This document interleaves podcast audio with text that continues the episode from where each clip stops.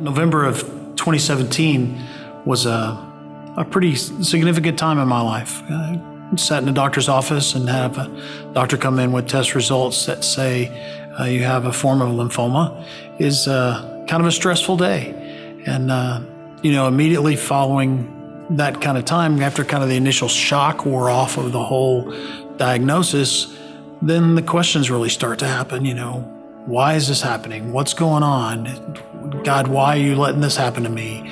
Um, I think those questions are pretty natural for everybody, and trying to trying to deal with just whatever comes our way, and um, really had a lot of those exact same feelings myself. Started down the road of treatments pretty well right away.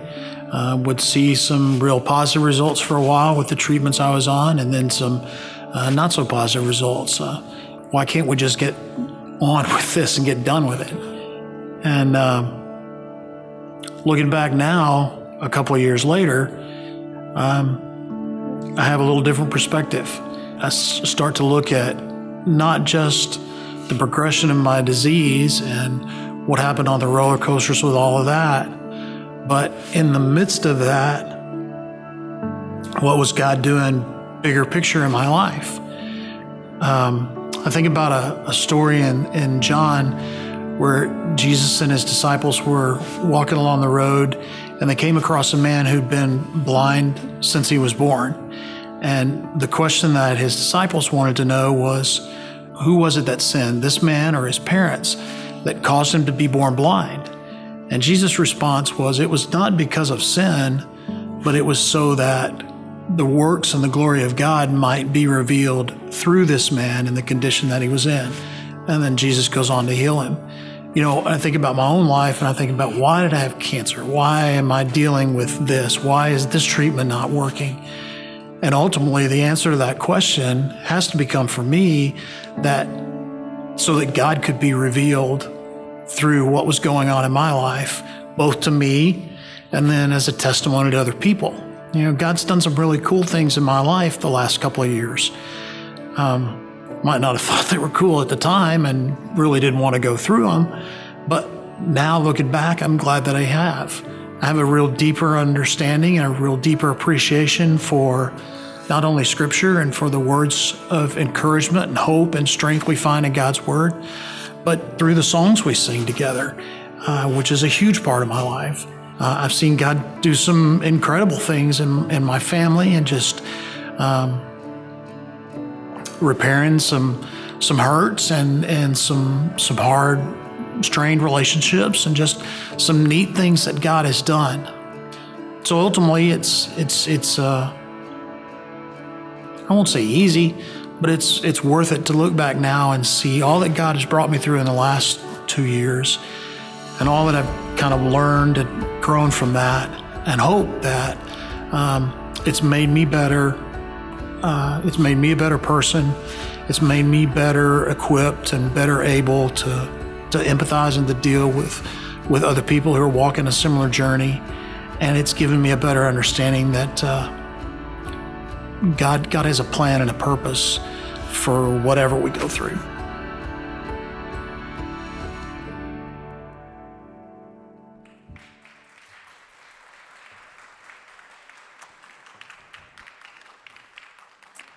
Good morning. Thank you, Robert. That story, uh, most of us who've been here the last two years have, have been a part of that story, actually, uh, because uh, God used that whole event in Robert's life to bind us closer together as a church and closer to Him. Uh, the, the interesting thing is, when you think about the mistakes a lot of us make when we go through storms in our life is the first thing we think is well what did i do wrong why what have i done to deserve this and, and quite often the answer is nothing you didn't do anything to deserve this because God didn't cause this. The Bible's very clear that there are times when God uses external circumstances to punish his people, but you can check me on this, and I hope you will. In the Bible, every time that happens, the people who were being punished knew that God was doing it, and they knew why. Otherwise, it wouldn't be an effective punishment. It's like whacking your kid for no reason. Uh, so, if you are going through a storm right now, and you can't directly trace it to some mistake you've made, some bad choice you've made, or God hasn't revealed to you, okay, this is to correct this aspect of your life. Otherwise, you know this isn't something that I deserve. This is something that's just the result of living in a messed up world. But the good news is that, uh, as Joseph says in Genesis 50 20, what the enemy meant for evil or what you meant for evil, God turned it into good. That's what God did in Robert's cancer. That's what he does in our storms if we trust in him. See, God is writing a story in your life, he's writing a story in mine. And the story he wants to write is a story of redemption, a story that will reach many people. Are you going to let him write that story? Because the difference between us and fictional characters in a novel is we have a choice. We can choose to rebel. Hamlet couldn't choose whether to go do what Shakespeare told him to or not. He did what Shakespeare told him to. We don't have that. We have a choice. Are we going to follow God's script for our lives or are we going to go our own way? You know, this morning we sang a couple of songs. I will, yes, I will lift you high in the lowest valley. Lord, whatever may come, it is well with my soul. What we were saying to God is, Lord, I give you permission to lead me through the lowest valley, to lead me through difficult times, if that is your will. I will trust you even in those things. You may have sung that just uh, without even thinking about what you were singing, but that's what you were singing. Today, we're going to talk about what it means to live that way and why that's the best way to live. So, we're in a series right now called His Story. And the great thing about the Bible, well, one of the great things about the Bible, is that it is not, as a lot of people think, just a random collection of tales and commandments and rituals. It's actually one long story, one long, beautiful story. It's, it's basically the biography of God. It's the story of how, from creation all the way into things that haven't yet happened, like the return of Christ and the redemption of this world, it's how, through all of that, God is working to bring peace to chaos. And last week we talked about creation and how God took formless and void, literal chaos, and he turned it into a beautiful world over the course of six days. Now, we're here at First Baptist, we have a vision over the next 10 years. We want to see 10,000 different times us be involved in that story. Because the story God's trying to write in your life is for you to be involved in the lives of others and to be a small part of what He's accomplishing in the world. In other words, we want you to be a part of transforming relationships. 10,000 different times, First Baptist Church members over the next 10 years will get involved in transforming relationships. And some of you say, well, what's a transforming relationship? And I've tried to define it and I've tried to give little examples, but let me say it to you this way. All of us, if we're fortunate, if we're blessed, if we can think back over the course of our lives, we can think back to people who have made a positive impact on us. And I'm not talking about your parents or your, the rest of your extended family. I mean people like teachers, coaches. Um, maybe once you got into the working world, you had a boss who was more than just an employer, he was actually a mentor to you. Uh, friends, uh, coworkers, neighbors, someone who invested in your life and made a difference in you. Someone who maybe taught you an important skill. Maybe someone who helped you through a dark time. Maybe someone who was just there for you, and the way they lived inspired you to change the way you live. Someone who you can look back on and say, because I knew this person, I'm a better person. They have taught me, you can, you can even point to, here's who I am today because of this person. And hopefully, you can look back and see those people in your life. All we're asking is for First Baptist to be our main business, to be producing people who have those kinds of relationships on an ongoing basis. 10,000 different times, we want you to be that person to someone else over the next 10 years. And we think that's going to make an impact on our community, but it's also going to glorify God because it shows we're about the business that God is about, which is redeeming lives and bringing peace to chaos. Now, you might say, okay, that's all well and good, Jeff, but if God brought peace to chaos, then why is our world so messed up? I mean, last week we looked at the creation story and how everything He made, when He got done, He looked at it and said, Behold, this is very good. Well, then why is our world in the state that it's in? I mean, why, why do I turn on the news and I see there's a virus that's going that's everybody's afraid of coming out of China and, and there's turmoil in the Middle East and there's there's war in these various places and there's division in Washington, D.C. why, why does our good friend, a, a good man, get a, a, disease that could have killed him and, put his life through so much turmoil over the course of a couple of years? Why? And we get an answer in Genesis 3. So what I want to do, what I want to do today is I want to show you a story from scripture how the Bible is so incredibly well written that we see the, the narrative of God in, in, over the course of centuries and what he's accomplishing. All right? So you're going to enjoy this because this is a good story. Not because of me, because it's just an incredible story. Genesis 3 tells us the story of why the world's so messed up. Genesis 3 is the fall of humanity. Now, we're not going to read out of there, but I'm giving you some background. That's the story in which the first man and the first woman made a fateful decision. They were given a perfect world. God said, I'm giving you everything you could ever need or want. And yet they said, That's not enough, God. I want more. I want to go my own way. I want to make my own decisions and, find happiness on my own terms. And the result was they walked away from God. They were banished from his presence and entered into the world sin, suffering, war, division, and ultimately death. Basically, every bad thing you can name in the world was because of that one choice. And so in Genesis 4, the very next chapter, we see the fruits of that bad choice. We see the first murder as those, that couple's first two sons, Abel and Cain, get into an argument and Cain kills his brother. Isn't it interesting? The first act of violence in the Bible is an act of domestic violence. It ought to tell you right from the beginning the devil attacks families, right? That is the foundation.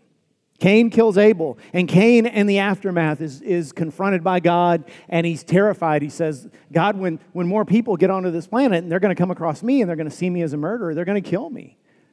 And God says, No, I'm going to protect you. Think about the grace there. The first murderer in human history, and God says, I'm not going to let anybody hurt you, I'm going to protect you. I'm going to make it known that anybody who hurts Cain will be avenged sevenfold. In other words, if you kill Cain, seven of your family will die. Then skip forward five generations into the future. Same chapter, Genesis 4, we see a man come along named Lamech. Lamech is the great, great, great grandson of Cain. And he marries two women. That's the first time we see that particular sin crop up on planet Earth. Again, God said, God created something beautiful, said, I'm going to create male and female, and they're going to get together and they're going to build something beautiful. And Lamech says, Yeah, yeah, yeah, that's fine, but I want double. I don't want what you provide. I want my own way. And so there's a story in Genesis 4 in which Lamech is talking to his two wives and he says, Listen, ladies, there was this guy who hurt me, so I killed him. That's what a bad dude I am. That's why you better not mess with me. And then he boasts. He says, If Cain is avenged sevenfold, Lamech is avenged 77fold. Again, God has his way of protecting and providing, but I'm going to go my own way. I can do better for myself than anything God can do for me. And then you skip centuries ahead into Genesis 11, and humankind has taken the next step of rebellion because we see a group of people leave the community of human beings and move out on their own to form a new city, and they start to build a tower. And they're looking for two particular things. They're looking for significance and security. Listen to what they say in Genesis 11, verse 3. Come, let us build ourselves a city and a tower with its top in the heavens, and let us make a name for ourselves, lest we be dispersed over the face of the whole earth. So again, they're looking for significance and security. What we all need, right? They're looking for significance. We want to make a name for ourselves. We're going to build something so beautiful, so enduring, so impressive that for the rest of time, people will remember us and celebrate us. We want security too. And listen, listen to what their security is in. We don't want to be dispersed over the whole earth.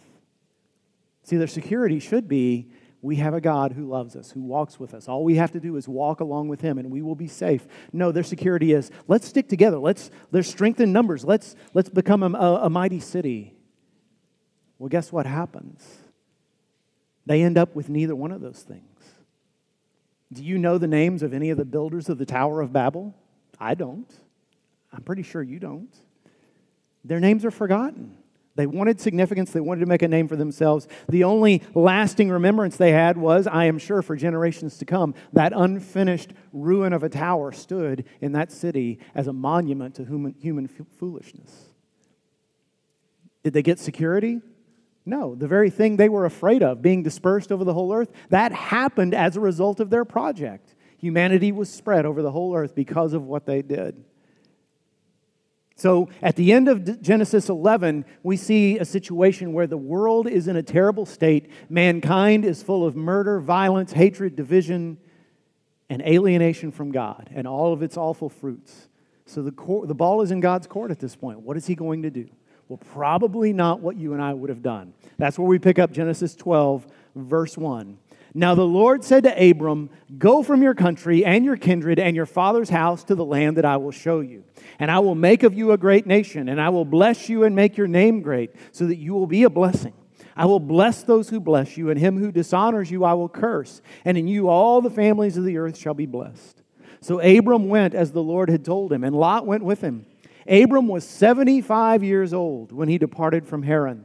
And Abram took Sarai his wife, and Lot his brother's son, and all their possessions that they had gathered, and the people that they had acquired in Haran, and they set out to go to the land of Canaan. So we've been introduced, if we read the Bible starting in Genesis 1, we've been briefly introduced to this man, Abram. But all of a sudden, God just comes to him and offers him three promises. Two of them are significance I will make your name great, and security. Whoever blesses you will be blessed, whoever curses you will be cursed. Isn't it interesting? He offers to Abram the very things the builders of the Tower of Babel wanted but didn't get. And then he offers him a third thing, a third promise, something that the builders of Babel had no concept of because they were totally focused on themselves. The third promise is In you, all the families of the earth will be blessed. In other words, Abram, this world is a mess, this world is chaos. I'm about bringing peace to chaos, and you are the beginning of my plan to accomplish that. Think about that. Now, you and I probably wouldn't have done things this way. Imagine we were deciding we're going to start a new race of people who are going to be used by God to change the world for good. We probably would start with a very young, strong, handsome, intelligent man and a very young, intelligent, beautiful woman and bring them together so they can make pretty babies and create a great new race, right? That's not what God does. God starts with a couple who are childless. They've been married a long time and they're beyond the childbearing stage of life. They're in the let's eat dinner at 4:30 and get the senior citizen discount at Golden Corral stage of life. They're at the, a big night for us is we fall asleep watching cable news on the couch stage of life, right? And God says, Go to the place where I, where I will show you. Isn't it amazing? God doesn't even tell them where they're going. He doesn't say, okay, here's the way to the place, and here's what it's going to look like, and here's what, I'm going to offer you there. He's like, just follow me.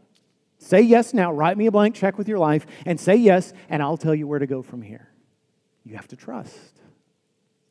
Now, here's where the story really diverges from the way American Christianity would write it. Because let's be honest, popular American Christianity is very much focused on individual prosperity and success. And if you listen to a lot of sermons, if you read a lot of Christian books, it's all about, hey, if you just if you just give your heart to the Lord, you'll just blessings will rain down upon you. So if an American preacher or American Christian was writing the story of Abram, it would probably go like this. They moved from, Egypt, from, uh, from Ur to the place where God told them, and immediately all their possessions just quadrupled. And then one day, Abram was coming home from work and he came home to his, his four bedroom, three and a half bath, two camel garage tent. And, and, and Sarai was standing there with one of those home pregnancy tests saying, It's time to buy a car seat, Abram. And he was like, Yay, what's a car seat? But that's not what happened. Abram and Sarai move to Canaan, which is the present Holy Land. And what do they find in Canaan? The land is in the midst of a famine. God steered them from a place of prosperity to a place where there was no food. So they have to go to Egypt to save their own lives from starvation. Not the last time a child of God will flee to Egypt, by the way. Look that one up. And when they get to Egypt, Pharaoh, the king of all of Egypt, takes one look at Sarai, who must have been an exceptionally beautiful woman for her age, and says, I want her, and brings her into his harem. Now, fortunately, God was protecting her and she was not violated by this man. And yet, that is still not the kind of thing you expect to happen when you take this amazing leap of faith like Abram and Sarai did. Their lives got worse, not better in the short term. Then we skip to Genesis 15. In Genesis 15, God comes to Abram again. Now, years have passed. Abram has been faithful, and God has blessed him. He's now a very wealthy man, in part because Pharaoh, king of Egypt, gave him a bunch of money. He was so sorry for stealing his wife. Abram has all this money and he says to God, Hey, Lord, while you're here, I'm a little concerned because you said that I was going to be a great nation, but we still don't have any children. And right now, all this wealth that I have that you blessed me with, I'm going to have to leave it to my servant Eliezer of Damascus. And God says, No, you're not. Go outside, look up at the stars, so shall your offspring be. And Abram rejoiced, and Eliezer of Damascus probably didn't, right? But then God did, did something unexpected. He said, I want you to go and I want you to get a heifer, a goat, a ram, a dove, and a pigeon. I want you to cut the animals in half and lay them side by side. And Abram did it. So here's something you probably don't know. In the ancient world, it was, it was common to make covenants between humans, between individuals, between, uh, between families, between villages, even between nations.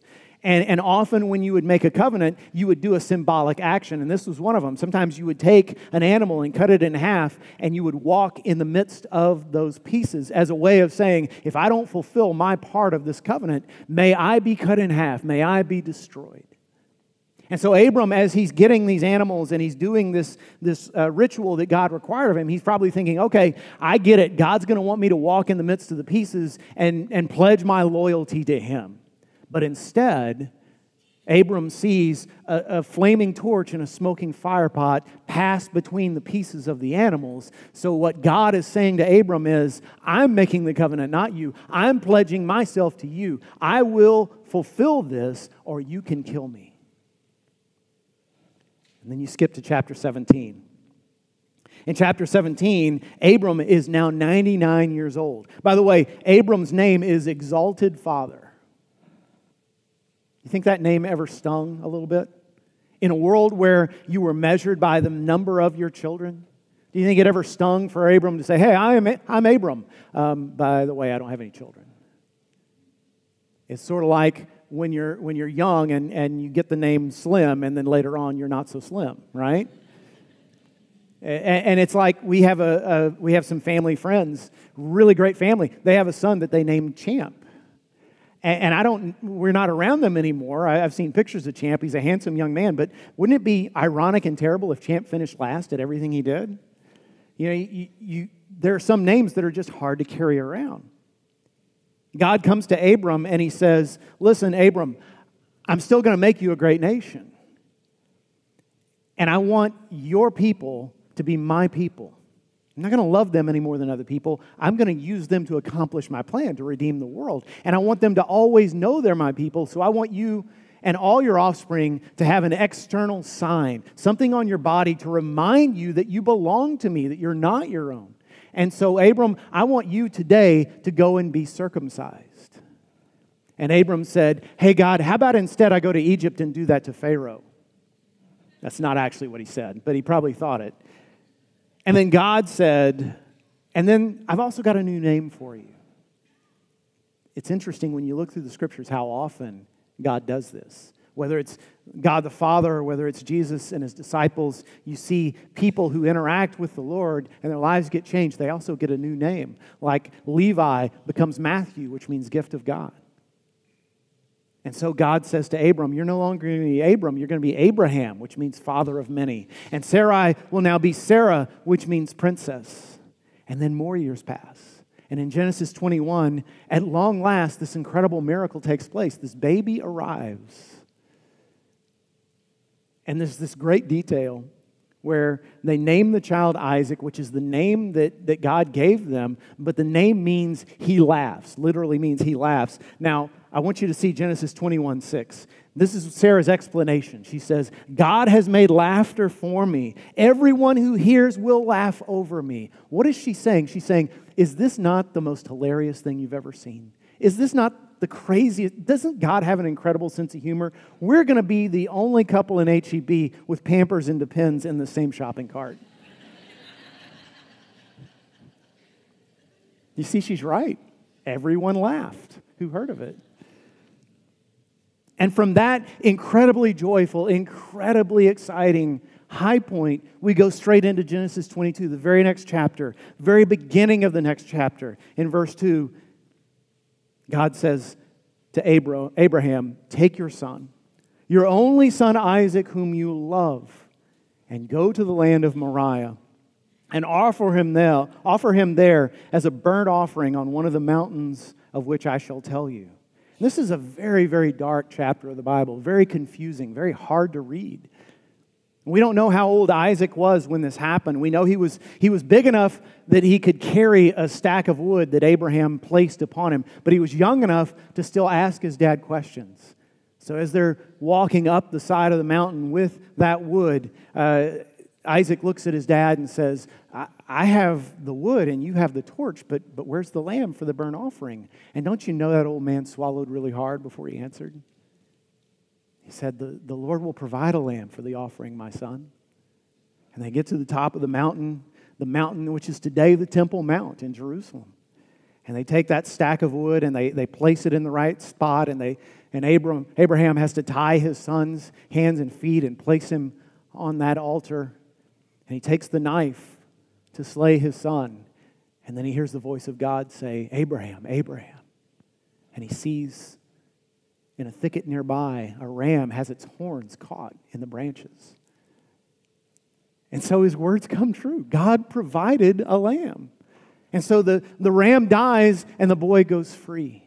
And we look at that story and we say, I'm glad it ended that way, but how could God put an 112 year old man, or however old Abraham was at that time, how could he put this, this man through something so terrible? It seems so ridiculous. And yet, what we don't understand is in that time, child sacrifice was such a common thing. It was, it was incredibly common in, in the ancient world to think if I really want a trump card, if I really want to put the gods on my side, all I have to do is just sacrifice one of my children. And, we've seen proof. Archaeologists have uncovered cities uh, of the people who lived in the Holy Land before the Israelites did. And they've seen that in many of the houses, there are tiny skeletons built into the walls because it was common in that world to say, when you built a house, I want the gods to bless me, and so I'll sacrifice one of my children, and therefore this house will be blessed. And when Moses comes along and gives us the, the law of God, we see the heart of God on this as he says, Don't you ever even think about sacrificing your children. That is not the kind of God I am. So, why is he doing this to Abraham? He's doing it to show him, listen, I want you to go through this process so you see what kind of God I am. By the way, keep in mind, Abraham and Sarah, they need to be taught. They're not perfect. We've skipped over chapter 16. You know what happens in chapter 16? In chapter 16, Abraham and Sarah get this really idiotic idea that, well, we still don't have a baby yet, but uh, Sarah, you know, you've got this servant girl, Hagar, and she's young and, and she's of childbearing age. How about I have a baby with her? Now, now you and I know what that's called. You know, you and I know what that's called when a, a slave is taken advantage of by her master. Slavery is bad enough, but you throw rape into the midst. Abraham and Sarah did something monstrous because they lacked faith in God. So, who's to say? Living in a world where everybody else believed the way to please God is to sacrifice a child, who's to say they wouldn't have made the same decision with one of their other children? God is saying to Abraham and to us in Genesis 22 it's not about what you can give me. It's not about you impressing me with your devotion. It's about what I can give you. It's about me overwhelming you with my grace. It's not about what you can do for me. It's what I and only I can do for you. I'm the one that provides salvation, and it is free to all who will receive it. So, if you don't know how the story ends, the story ends with Abraham giving birth, Abraham raising up Isaac. Isaac marries a young woman named Rebecca. One of the two children they have is a man named Jacob. Jacob, after a really rough start, becomes a passionate God follower. God changes his name to Israel. Israel has 12 sons. Those 12 sons become the patriarchs of a brand new nation that we know is the Jewish people, the nation of Israel. And so there's so many lessons we can learn from this story. We learn, first of all, that God always keeps his promises, always fulfills his promises, but it's almost never on our timeline. So you have to be patient, you have to trust. We learn, we learn that when it seems like God is not up to anything, that's sometimes when he's up to his biggest work. And we learn that it's always the best idea to choose God's path instead of our own. God's path is always the right choice. Think about this Abraham grew up in a city called Ur in present day Iraq. Uh, we are told that that Ur was one of the great, great cities of the ancient world. And there are many people, many scholars who believe that Ur was the actual location of the Tower of Babel. And if that's the case, think about Abraham growing up in that city and every day seeing the ruins of that tower, that unfinished tower, and seeing the fruit of making choices and humanity saying, We know what's best for us. And is it, any, is it any wonder then that Abraham, when God finally approached him and gave him his life's goal, he said, Yeah, I'll choose your path, God, because I see what happens when we choose our own. But listen, this isn't just about the choices we make. This isn't just about the story of one man. This is part of God's bigger story. See, the really, really cool thing about Abraham's story is it didn't just impact him and his immediate family, it impacted generations to come. Because think about it. When God provided that lamb in Genesis 22 to rescue Isaac, he was foretelling a day when he would provide an even greater lamb to rescue us. He did, God did what he refused to let Abraham do. He sacrificed his son, his only son, whom he loved, for us. When God walked between those carcasses in Genesis 15, sealing that covenant with Abraham, he was saying, Kill me if I fail to keep up my end of the bargain. And I'm sure Abraham thought, Well, this is wonderful, Lord, but I couldn't kill you if I wanted to. You don't even have a body that I could kill. And yet God knew. God knew when he was walking between those carcasses. So there's going to come a day when I will take on a human body, a body that can be killed, that you, that your offspring will nail to a cross. And I will do it willingly I will die for you. Isn't it ironic? God pledged, if I break the covenant, kill me. And yet we were the ones that broke the covenant. God didn't. We failed, and He died in our place. And think back even further to Genesis 12, to Genesis 12 when, when God made those promises to Abraham, those three big promises. Did God bring significance to Abraham's life when He said, I will make your name great? Well, think about it Christianity, Judaism, Islam, all three religions consider Abraham a prophet. Even more importantly, Galatians tells us that anybody who is a child of God today, no matter their race, no matter their background, if you come to God through Jesus Christ, you are a child of Abraham, a son or a daughter of that man. Yes, his name is great. What about the security God promised? Did God bless those who blessed him and curse those who cursed him? Yes, absolutely. Have you ever thought about the fact that for all of human history, people have been trying to eliminate the Jewish people? Everybody from Haman in the book of Esther to Hitler in World War II, everybody's been trying to kill the Jewish people, and yet they still exist. Isn't that proof that God has a purpose for them? That God's promises are true? Yes, God brought security to the offspring of Abraham. But what about that third promise? In you, all the families of the earth will be blessed. Did that come true? Yes, and that's the best part. In fact, that's the point of Abraham's life. God's goal in Abraham's life wasn't just to bless this man, it was to change the world. And you think about it. We are blessed because of Abraham, not just because the people of Israel exist. I want to be clear about something. The Jewish people are God's chosen people not because God loves the Jews more than other people. God loves Jews, but He loves Argentinians. God loves, uh, God loves Chileans. God, lo- I'm going to get off South America. God loves Vietnamese. God loves Russians. God loves Americans. God even loves people in East Texas. God loves Arabs as much as He loves Jews. They're God's chosen people because they're the ones God chose through whom to do His redemptive work. And how did He do that? Not through all of Israel, he did it through one Israelite. One Israelite named Jesus, the son of Abraham, son of David, the son of Joseph, who came, died, and rose again so we can all have eternal life. So every person, Argentinians, Jews, Arabs, and everybody else, can come to faith, can come to salvation, can become part of the family of God.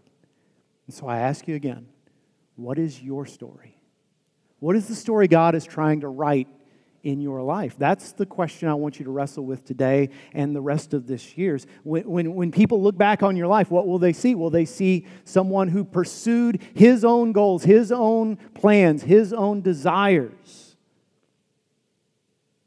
Will they see somebody who was just sort of aimless, bouncing from one attempt at happiness to another? Or will they see someone who says, Lord, my life is yours. I'm going to trust in you. I'm going to do whatever you tell me to do. I'm going to follow you faithfully, no matter what I'm doing for a living, no matter where I'm living, no matter uh, whether I'm married or single, whether I've got kids or don't have kids, whether my kids are great, whether my kids hate my guts. It doesn't, I'm just going to serve you. That's going to be my goal. And it could be that some of you here today are, are saying, you know, I'm old now, and, and, I used to be all into this whole serving God thing, and I did lots of stuff for the Lord. But now I'm to the stage of life where it's about golf and grandkids for me.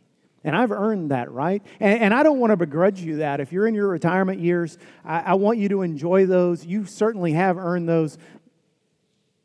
But we don't know anything about Abraham's life before he was 75. Think about that for a minute. From 75 on were the most significant years of his life. And it could be that if you're 75 or older, this is the time God's been preparing you for all your life. Doesn't mean you have to do the things you did when you were 50 or 25 or 15, but it does mean God has a purpose for you. And there are some of you here today, a lot of you here today, who are in those peak earning years of your life where you're working hard and you're getting it done. And think about the fact that every day you interact with dozens of people. Your contact list is huge. And all of those people are people God loves. And I'm not saying it's your job to win all of those people to salvation. I am saying that in the midst of all of that, you can represent the light of Jesus Christ effectively. I'm saying that in the midst of all those people you come into contact every day, there's at least one or two that God wants you to have a transforming relationship with. Are you willing to say, Lord, pray, just show me the one? Show me the one or two who you want me to invest in today. And then some of you are really young. Right here, we've got our student ministry. There's some of you who are, who are just breaking into uh, adulthood or approaching adulthood. And I know because I remember being that age, I, I know the temptation is to say, you know, all this serious stuff is for later. Right now, I need to pursue my own dreams, my own goals. Someday, when I'm all washed up and worn out, and I've done everything I want to do, then I'll turn my life completely over to God and do what He wants me to do. And I know there are some of you who are like, I don't want to give God a blank check now because I don't want to be a, a missionary to the Congo or I, dad gum, I sure don't want to be a preacher. I, I want to do something good with my life. I want to do something I want to do. And, and just understand, young people, God made you who you are. If there's something you enjoy, something you're good at, something that blesses others, God's going to have you do that for your life. He's going to use that in your life. He's not going to take you to a life you hate. What kind of God do you think He is? He created you for a purpose. And the wisest thing you can possibly do is say, Lord, I'm going to follow you step by step, day by day, just doing whatever's in front of me to do that I know is right. And I know that if I do that, I will end up at the goal you had for me. And my life will be a blessing to others, and I will have significance, and I will have security, and, and I can die knowing that for generations to come, my life will speak and make an impact. Whatever your story has been up to now, whether you're 19 or 99, whatever your story has been up to now, today can be the beginning of a brand new story. Praise God. Let us obey him and see what he does.